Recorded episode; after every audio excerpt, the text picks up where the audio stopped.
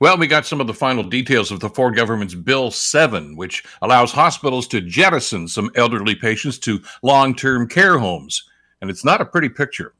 Those patients will be transferred into a facility that they did not choose up to 70 kilometers from home in southern Ontario and up to 150 kilometers from home in northern Ontario. If the patient refuses the transfer, they'll be charged $400 a day for the hospital bed.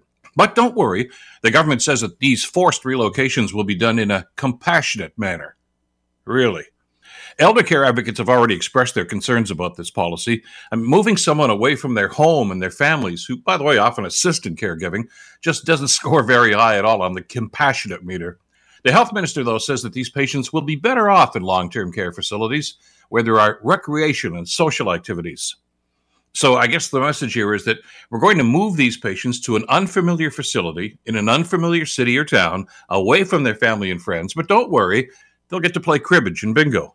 Sure sounds like the frail and elderly patients will be forced to pay the price for decades of neglect toward our healthcare system by all three political parties. It's not fair, and it's certainly not compassionate. I'm Bill Kelly.